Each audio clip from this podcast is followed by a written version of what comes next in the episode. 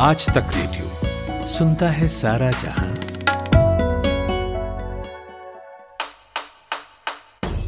नायक और खलनायक, विद्वान और महारथी, कला के ऐसे सितारे जो अब भी आसमान में चमकते हैं और ऐसी हस्तियाँ जो इतिहास में अमर है।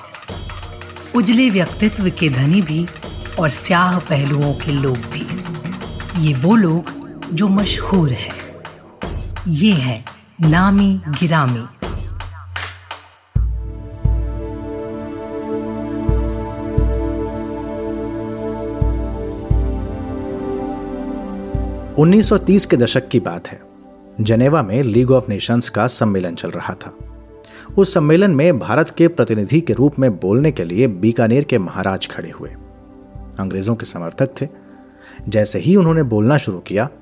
तभी एक भारतीय युवा दर्शक दीर्घा से विरोध करने लगा। इस युवक के हिसाब से ऐसा व्यक्ति भारत का प्रतिनिधित्व नहीं कर सकता जो भारत का हितैषी ना होकर ब्रिटिशर्स का मित्र हो। यह युवा कोई और नहीं, डॉक्टर राम मनोहर लोहिया थे। नमस्कार, आज तक रेडियो की खास पेशकश नामी गिरामी आप सुन रहे हैं। मेरा नाम है अंजुम शर्मा।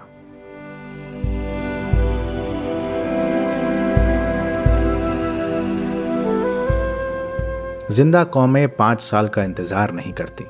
ये कथन इतना प्रभावशाली है कि जब भी आप इसे कहें, आप ये सोचने पर मजबूर हो जाते हैं कि क्या हम वाकई ज़िंदा हैं। दरअसल ये गलत को गलत कहने की शक्ति का आह्वान करने वाला कथन है, जो समाजवादी चिंतक डॉक्टर राम मनोहर लोहिया ने एक समय कहा था। ये वही नैतिक बल है जिसके आसरे लोहिया ने तीन आने, बनाम पंद्रह आने की बहस चलाकर पंडित जवाहरलाल नेहरू जैसे अत्यंत लोकप्रिय और शक्तिशाली नेता को सवालों में घेर लिया था। इस बहस का जवाब देने के लिए योजना आयोग के उपाध्यक्ष पीसी महलानोबिस समेत कई अर्थशास्त्रियों को हिसाब किताब में लगना पड़ा था। लोहिया दावा कर रहे थे कि देश का आदमी तीन आने रोज पर गुजारा करता है और सरकार पंद्रह आने का दावा करती है। जबकि सच्चाई ये है कि प्रधानमंत्री के कुत्ते पर रोज तीन आने खर्च होते हैं और प्रधानमंत्री रोज पच्चीस हज़ार रुपए खर्च करते हैं। आप समझिए कि यह सवाल जो उन्होंने उठाया था, वो किसी व्यक्ति के खिलाफ नहीं था, बल्कि व्यवस्था के खिलाफ था। यूँ तो वो शुरू में नेहरू से प्रभावित थे और उन्हें अपना नेता मानते थे, लेकिन आज़ादी के बाद लोहिया नेहरू के आसपास होने वाली राजनीति के कठोर आलोचक बनकर उभरे। इसके अलावा आज़ादी के बाद लोहिया समाजवाद के जिस संस्करण को देखना चाहते थे, वो नेहरू के मॉडल से अलग था। नेहरू के मॉडल में लोहिया को आर्थिक विकास का पश्चिमीकरण दिखता था, जिसे लोहिया सरकारी समाजवाद कहते थे, जबकि लोहिया देसी समाजवाद के जिस संस्करण पर ज़ोर दे रहे थे, वो आर्थिक विकेंद्रीकरण के विचार पर आधारित था, और उसकी मूल शक्ति जनता में निहित थी। यही वजह है कि लोहिया के विचारों को लेकर राजनीतिक दल भी बने। आज भी संसद में कोई ना कोई उन्हें याद करता आपको मिल जाएगा। उनके लिखे और कहे को दोहराते हुए हमने कई सांसदों को सुना है।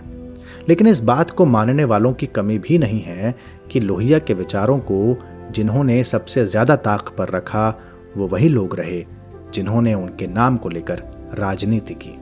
Centre for the studies for developing societies यानी सीएसडीएस में प्रोफेसर और राजनीतिक विचारक अभय कुमार दुबे से समझिए।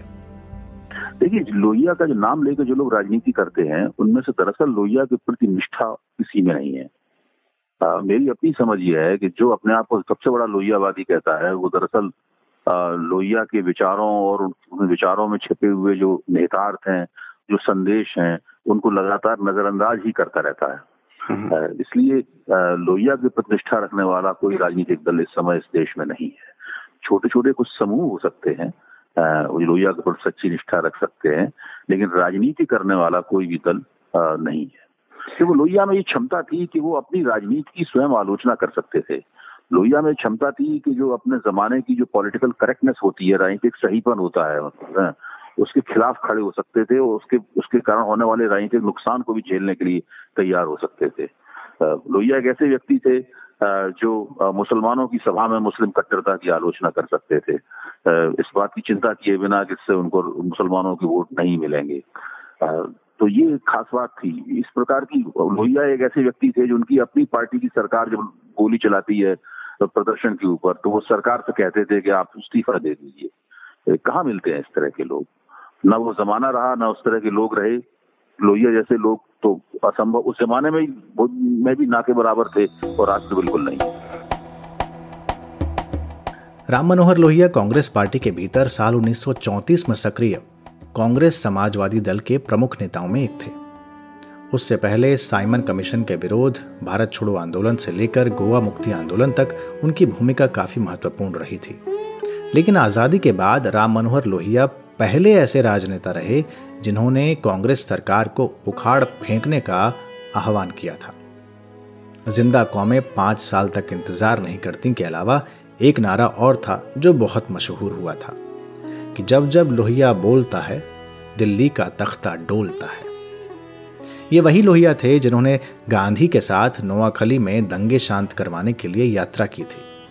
गांधी के नमक सत्याग्रह पर लोहिया ने जर्मनी से पीएचडी की थी, लेकिन उन्होंने गांधी को अंधभक्त होकर कभी नहीं देखा।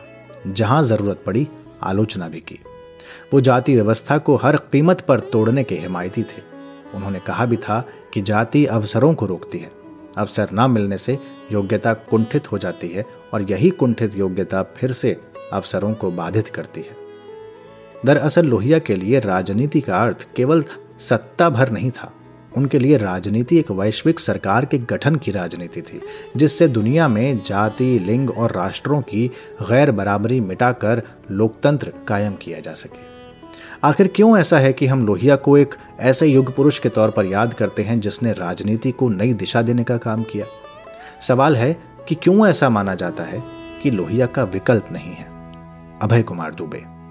जितनी गहरी अंतर्दृष्टि उनकी भारतीय समाज के बारे में थी, एक राजनेता होते हुए भी और वो चुनावी राजनीति करते हुए भी, पार्टियों के संगठन, पार्टियाँ बनाते और उनके संगठनों को चलाते हुए भी।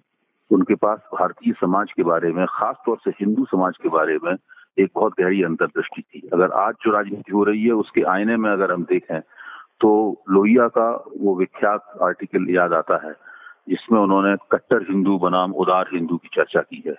उनका कहना है कि हिंदू समाज में हमेशा ही एक कट्टर हिस्सा है और दूसरा हिस्सा उदार हिंदू का हिस्सा है, और उन दोनों के बीच में एक संघर्ष चलता रहता है।